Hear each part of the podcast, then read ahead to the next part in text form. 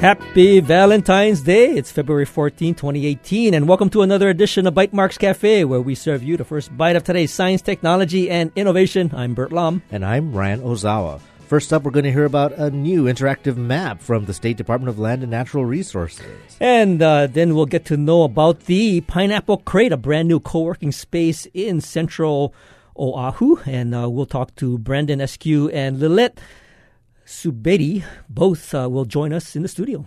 But first up, let us welcome Edward Luna Kekoa. He's Makai Watch Coordinator under the DLNR, and he's here to tell us about a new interactive map to help with fisheries. Welcome to the show. Aloha. Hey, Luna. How's it?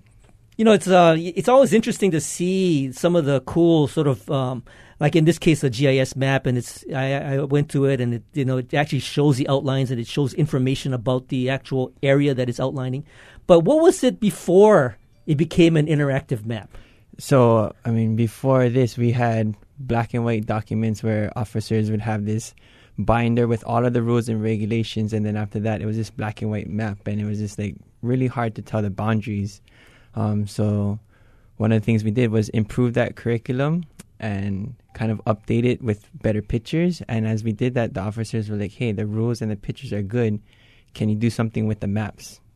thus the map tool was born. So okay, how, so, oh, go ahead. Oh, uh, in terms of the map tools, how close can you zoom into it? What what kind of a map are you looking? Is it an overlay on a on a uh, Google map or is it the uh, the GIS system that you currently? So it's an ArcGIS. Okay. Um, mm-hmm. So it runs off the ArcGIS. Um, anybody can use it as long as they have an ArcGIS um, uh, compatibility, I guess. I guess um, from any browser because I right. could I could get it from uh, my Mac uh, using Chrome, so I could I could view it. Okay, so it, it, you can zoom into it. Um, there's boundaries, and you can turn off the different layers. So you can look at boating layers, you can look at um, lay net areas, fishery management areas, mm-hmm, mm-hmm. and you can turn them on off and on to see what are the different layers, um, and, uh, as well as what is permitted and what is prohibited. So you get what you can do over there and what you're not allowed to do. And one of the most important things is at the bottom, there's this little link where you can click on it and it goes to the actual rules. Hmm. So a lot of people say, you know, what is the language? We have that little link where you can click on it and officers can go or public can go and look what that language is. So I like the idea that you're kind of bringing us up from the time of pamphlets and mm-hmm. booklets and paper and black and white. I mean, and you said there were two phases, sort of the booklet that showed the fishes, but it was in black and white, and then now the maps was in black were in black and white, and it's becoming more digital and more current. So I'm not a fisher person. I think I've seen that booklet though somewhere before, but. Uh, how does this help someone who is an active or either a commercial or just an avid fisher person? It helps them know when and when they can and cannot catch a particular fish? So yeah, I mean the education kind of goes over as well. This is an hole hole, and what is the legal size of an hole hole? Mm-hmm. Um, you can talk about moi and mullet because those have seasons and closed times when you're not allowed to catch them. So it just varies on like what the rules are, as well as the area. So different areas throughout the islands have different mm. regulations. Mm. So in Pokai Bay, you're not allowed to fish there, but you can go with a pole and line to fish. So there's certain regulations where it's a managed area and there's like a no fishing, but there's exceptions. So it kind of helps to clarify things with that. Mm-hmm. Now the the maps that I was looking at had boundaries around land parcels. So, what would be a typical rule that you might uh, encounter if you're looking at a, a, a, land parcel? So, land parcels could vary between like state parks, or mm-hmm. um, we even included county beach parks. So, one of the things with when you have different ways to access the ocean is you have different owners. So, when you have county beach parks, there's certain rules that say you're allowed to like go through this area or trans. I don't know. Transit the area mm-hmm, mm-hmm. is a technical language. Um, but you're allowed to transit the area to go to the beach and fish. So we included areas like that. So land parcels might include like what is the rule there for this state park or if it's a county beach park, what time that beach closes and if you're allowed to transit that area. Well, you talked about the, the rules and the ability to look it up. Is So this is not just a tool certainly for people who fish, but I imagine it helps the DLNR and anyone that works in monitoring or enforcement. Right. It, it can be used by a variety of folks. And right now we just started with aquatic resources and the boating division. Um, so we're looking to build within DLNR to the various divisions to include it in this one map tool where officers and the public can access it all at one time. Mm-hmm. Now, a lot of the the fishing, um, I guess, rules are kind of seasonal. So, how frequently would these rules be changed, and would that be reflected on the map pretty, uh, you know, like real time, or how how frequently would this be updated? Well, rules change um, yearly depending on what rules were passed in the ledge, what rules were created in DLNR. Um, and if you look at the fishing regulation um, pamphlets that they have now, if you open up that first cover, it'll say in there what are the new rules of this edition. So as those get printed out, it'll be updated, and we'll try to update these maps as well. Mm-hmm. And I like mm-hmm. that uh, there still are now updated like booklets and things, but with the color pictures. I mean, fish have different names, whether you're talking about the Hawaiian name or the the, the American name, and it just it's much clearer this way. So a use case would be you're an avid fisher, a friend of yours has a boat, you like to go out, um, you know where you're going to go. Now you can use these maps and say, hey, you know, it would be great if we can catch some moi, but we we probably can't catch any ulua today. Like that's that's one of the use cases that this would help with. Or you can also say, what are we going to be allowed to do when we get to that area? Yeah. Are we going to allow to throw it, or can we lane uh, it in this area? Can we only pull fish, or to help you pack or like know what you should be doing in that area, mm-hmm. so that you won't get a citation if an officer shows up. Right? Sure. Did you have to go out to to bid to do this, or how did you actually build these interactive maps? Um, so it started with a grant. So I mean, had to get some funding. So mm-hmm. we wrote a grant to Castle um, Foundation and they provided the funding. And then after that, we worked with UH to get some students to actually mm. build. So they were actually students building these maps. So it was an easier way instead of going out for bid to just use students and contract the students um, through grants. Excellent. Are they are these students typical? Uh, are they ICS students or what? What sort of? I mean, are they in engineering, computer science? Or? Um, so I know that they were at least uh, computer science. We have oh, cool two of them who are went through the ArcGIS training mm-hmm. as well, so they're up to date on that, and they're the ones that's building it. Great. Now you have a couple of uh, workshops coming up. Tell us about those workshops. So we have two workshops. One is actually this Saturday, um, May seventeenth, from nine a.m. to eleven a.m. at Camilo Iki Elementary, mm-hmm. and the second one is at um, Waianae Intermediate uh, the following Saturday, uh, February twenty fourth from 9.15 to 11.15. Excellent. And so they might be able to see some of these resources in person. We will put the links to these online tools on our show notes at bytemarkscafe.org. And of course, uh, they can register on the website as well. Uh, no need to register. It just, just come. Up. Just come. All right, up. great. Well, thanks, Luna, for joining us. You're welcome. Mahalo. And of course, we'll take a short break. And when we return, we'll talk to Brandon Askew and Lilette uh, Subedi about the pineapple crate. This is Bytemarks Cafe. Support for Bytemarks Cafe comes from the HPR Local Talk Show Fund, which helps Hawaii Public Radio sustain and grow its locally produced talk show programming. Mahalo to contributors Bush Consulting, Sacred Hearts Academy, and Urgent Care Hawaii.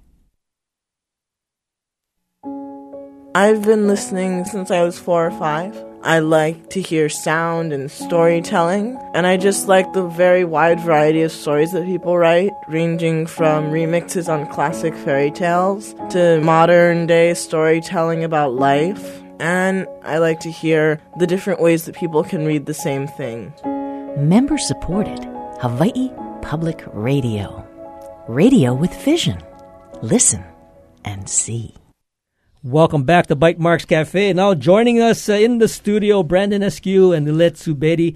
And of course, if you know Brandon, he's the, I guess, one of the, the half of the dynamic duo who does Street Grindz. And of course, uh, which he founded with his wife Poni. And uh, their next venture is to bring entrepreneurs and the startup community to Wahiawa at their new co-working space called Pineapple Crate. Lilette Subedi, meanwhile, is a resource developer for the Whitmore Economic Development Group, also called WEDGE, and is one of the primary partners in the Pineapple Crate. And I'd love to hear what the genesis of the idea for Pineapple Crate is, and I want to welcome you both to Bytemarks Cafe. Oh, thank you. Hi, Burt. Hi, Ryan. Now let's see. I'll uh, well, I don't know who to start with because I know both of you are very uh, instrumental in, in getting this off the ground. So, Brandon, tell us, I mean, what was the thought process that really kind of was the genesis of the pineapple crate? Well, it all started, no, just easy. Actually, we wanted to bring together farmers with ag business and ag tech companies. And the perfect model for that is a place like a co-working space. Mm-hmm. So we worked t- together with ADC and HTDC to get the space and the funding needed to get the Pineapple Crate So open. A- ADC, ADC, what does that stand for? The- that's the Agribusiness Development Corporation. Oh, okay. So, uh, co-working space is something that uh, Burt and I have tracked for over a decade now in Hawaii, and they they are now in many places. And I think what is unique specifically about uh, the Pineapple Crate, in addition to its mission, is its location. Now, Kaka'ako seems to be awash in co-working spaces, but this is in Wahiawa, so uh, it might lead from you to Lilette at this point. But why Wahiawa for Pineapple Crate? Well, of course, Wahiawa has a, a very long history in agriculture. So when your your constituency is going to be farmers and ag business companies, it'd be great to have that place right there in the middle of where all that happens. And uh, fortunately, Dole uh, has uh, given or sold some of their lands to ADC, which puts their old offices right in the middle of ag lands, which is a perfect place to have a co-working space for farmers. Now, uh, Lilette, you're doing the resource resource uh, development. I like to get your thoughts on, you know, what is the community like for sort of this this uh, this segment, the startups? I mean, are, are there entrepreneurs? Are they are they all clamoring to find space? I mean, how do you develop that community? Well, we have to really get more involved in some of the networking with the farmers because you know it's well known that they're out in the fields working. What we can do with the co-work space at the Pineapple Crate is actually provide some of the back office support that many farmers need because they're busy out there, but they they're not tech savvy enough to um, do any compliance reporting for grants that they may get, and even beyond that, it's about getting the grants. They don't know where the money comes from, especially when you're looking at uh, meeting long-term needs that they have. So certainly some farmers are very busy and working hard in the field, and yet they have to do compliance things. They have to do record keeping. They probably sometimes need fax machines or just a desk where they can do Exactly, their work, or they might not necessarily speak English as a first language. So is this basically one of the the ways that the Pineapple Crate will help? It's sort of like uh, a office for them, but it sounds like there might even be some staffing assistance. Yes, and we are taking a look at things. For example, one of the tech side pieces is um, developing an app that will provide information on the requirements that farmers must meet. For example, the safety plans. We learned through the ADC and Department of Ag representatives that a lot of them don't understand why they need a safety plan. Where does their water, where does the runoff go? Um, what about their quality of soil? What are they using? You know, uh, are they using um, bio biocides or are they using really difficult chemical pesticides that could infringe on other farmers who are doing natural farming, not organic because things get in the air and they need to understand what those definitions are. You know, everybody comes with a different set of tools in farming. We have a lot of new farmers up and coming who are families from what we call third world countries, but they're around in the Pacific Islands or from Southeast Asia and Asia. So there's a lot to do with um, acquainting them with our federal and state regulations. So that's one of the tasks we can provide. So yeah, you brought it up uh, when you first said back office, and I never realized this, but when you're out there working the fields, I mean, you may need a lot of these resources that if you don't have to create it all yourself, and there is somebody that's Right. perhaps leveraging uh, the uh, not only the economy of scale, because you know now a lot of people could use it, then uh, then it's beneficial for you know those individual farmers, those small farmers. Right, and it's really great because what um, Wedge was founded on was the premise of taking a look at the Whitmore Project, Senator Donovan Dela Cruz's initiative that's grown, right, and gotten more fan. His fan base has gotten bigger, but to take a look at um, building to scale, which means not all big farmers are going to focus on okay we're just going to build uh, we're just going to plow our fields and plant you know 60 acres of cucumbers to justify this here and this yield will justify the processing of this. But if we get the small farmers it's like a big hui or a co-op Mm-hmm. because the mm-hmm. smaller farmers on 5 to 20 acres for example they can produce altogether will make that yield that we need to scale to justify the processing here in Hawaii.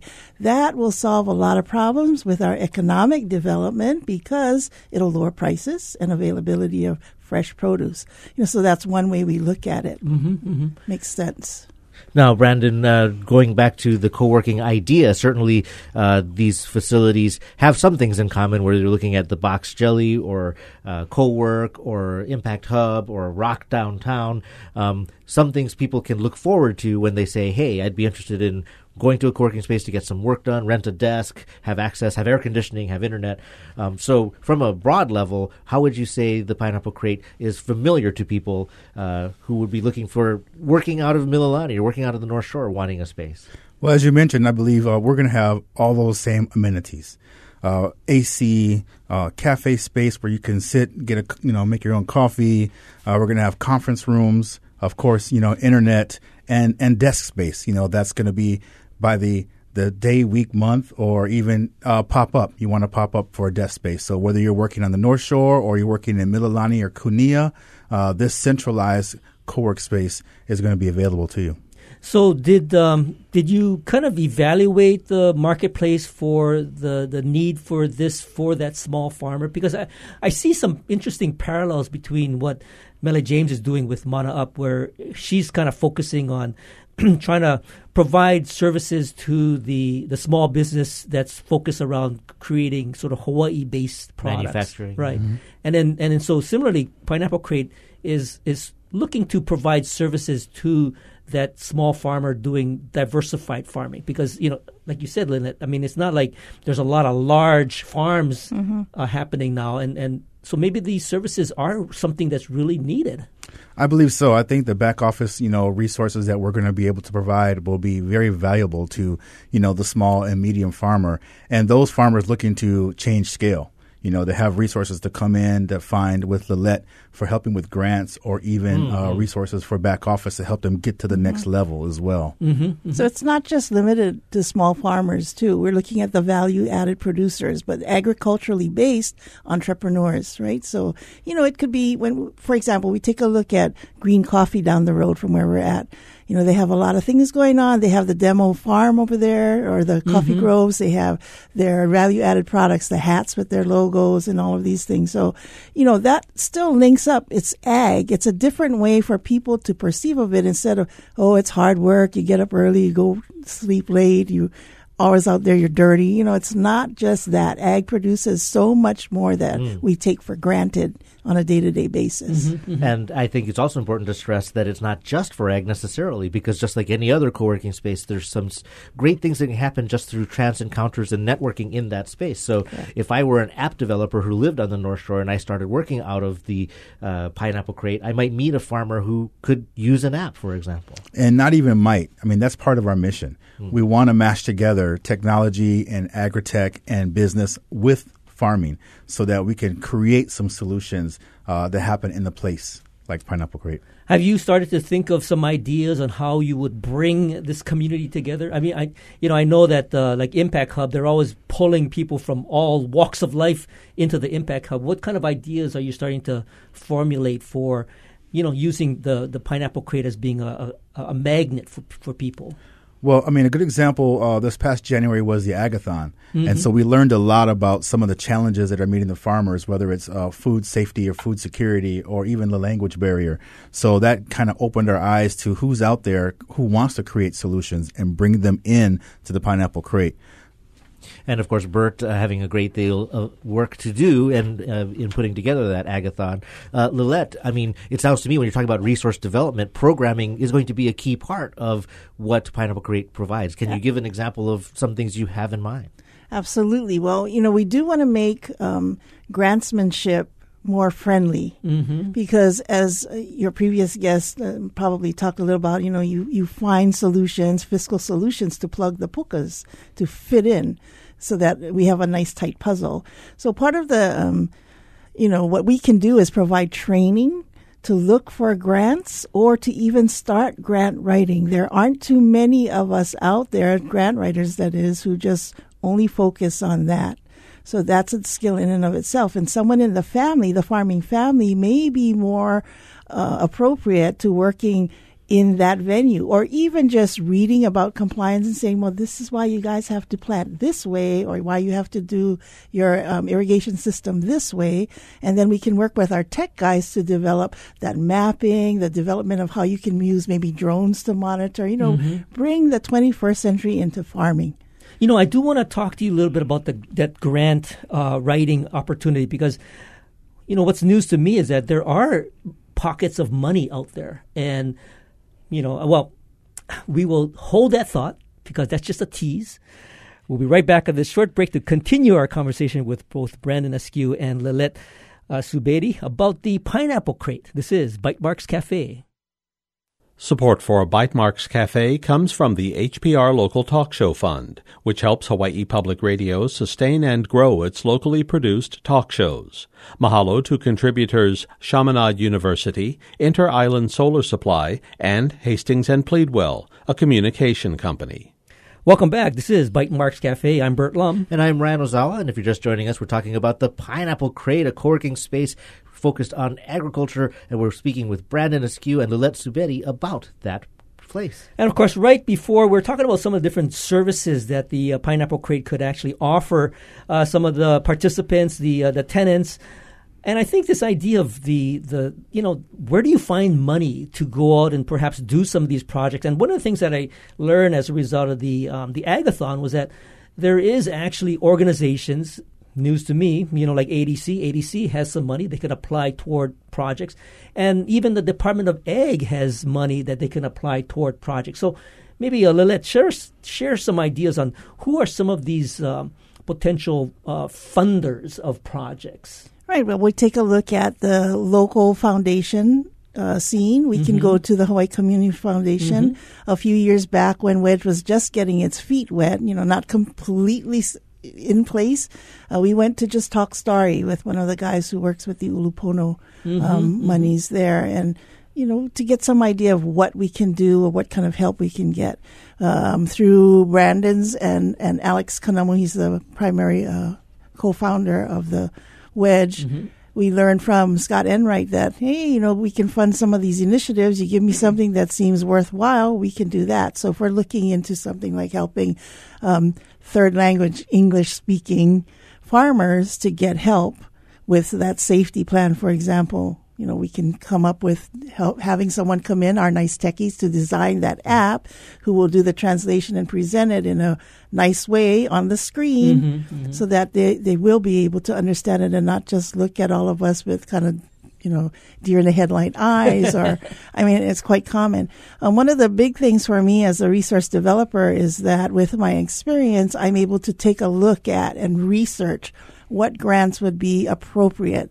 So Wedge would provide that fiscal oversight, right? Be the fiscal uh, manager and recipient. We'd be the principal investigators, but we'd provide the opportunities for the farmers to be the project drivers, right? So we get the grants. It doesn't cost the farmers anything to come in and talk story. They don't pay me to write the grants. Wedge takes care of that.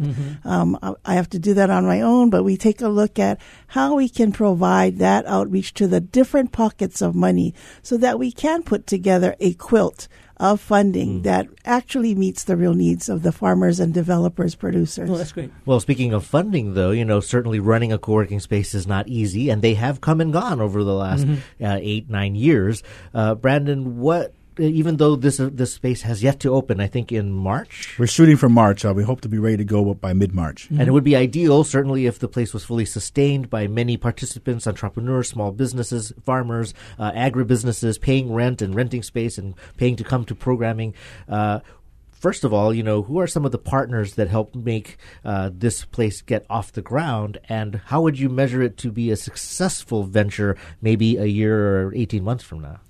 I think our uh, measure of success is going to be twofold. You know, of course, you know, having some staying power. Just staying open is one good measure of success. But to do that, I think we do need to build relationships with farmers and get those farmers uh, plugged into the ORD, Office of Resource Development, so that they can actually get resources and get solutions, and also bringing in our tech community, right? Making those two groups come together to find solutions.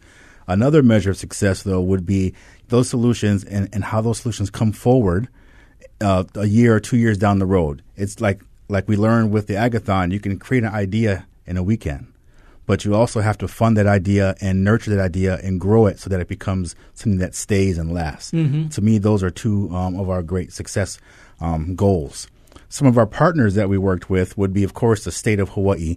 We got GIA grant money to get the place open, and we also um, worked with ADC to be able to get a lease for the property that we're using. So those are the, the two big partners that we're working with. So, do you have a timetable in terms of you know the GIA grant will get you to you know, a certain point, maybe uh, twelve months, eighteen months down the road, but then come to that point in time, do you have to be financially self-sustaining, or do you have a bit of a more runway? And what do you see your runway being? Definitely. I mean, our, our first goal is to build membership. Membership is what's going to give us the long longevity, staying power to continue to provide a place and programming. Uh, that membership is going to either be like corporate sponsor coming in to say, you know, we believe in this mission, we're going to work with you and be a partner with you. Another membership is the individual level, like the farmer or the person looking for co-work space. Those are our two biggest uh, goals. And Lilette, from Wedge's point of view, how would you say, uh, what do you look forward to as saying this was a successful venture? Well, we will get more funding to help sustain the pineapple crate, to build the capacity to con- continue to just beyond sustain, right? Just endure and provide that hub for the community, you know, our target community. Now, of course, uh, what kind of? I, I'm sure you're going to get internet access. How do you envision that to be implemented? I don't know if there's a fiber connection going into Pineapple Crate. It was funny you mentioned that. Actually, you know, we uh, got a fiber connection from Hawaiian Telecom. Uh-huh. You know, I, I don't know about the rest of Whitmore, but I feel like I have the fastest internet right now. So you've in already Whitmore. got the internet service from Hawaiian Telecom. already in. And uh, so then when we do our events over there, we don't have to worry about like, you know, Wi Fi or we're going to have like, You're going to be plugged in, and ready to go. oh, great. And are you going to be sort of spearheading the, the technical aspect of? I will be. I- I'll stay out there as the director of the Pineapple Crate. Uh, I may not be on site every day, of course, but um, we will always have somebody in the Pineapple Crate um, to help the staff. And Lilette, what would be the first pieces of programming you look forward to unveiling after the Pineapple Crate opens next month?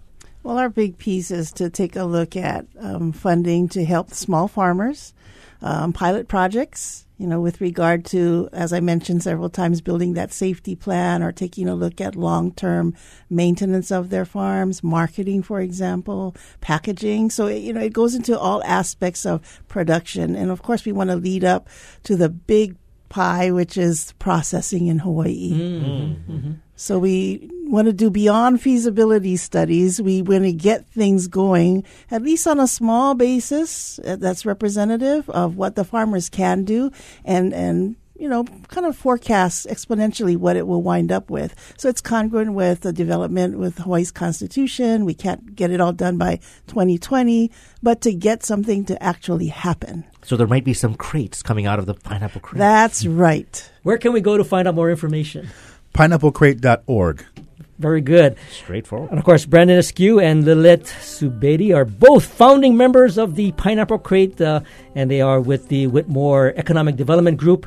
And of course, this is opening in March, so stay tuned for the grand opening. And of course, thank you both for joining us today. Thank you. Thank you, Ryan. Thank you, Burt. And thank you for listening to Bytemarks Cafe. Join us next week when we'll find out about the future of the Manoa Innovation Center. And if you missed any part of this edition, you can find the podcast of tonight's show on bytemarkscafe.org. If you have any comments or suggestions, email us at feedback at bytemarks.org. You can also find us on Twitter. I'm at bytemarks. And you can follow me at Hawaii, and our engineer is David Chong. You can catch us on HPR One every Wednesday or anytime via the HPR app. And of course, you have a great Valentine's Day evening. Stay safe, and we will see you next week for another edition of Bytemarks Cafe.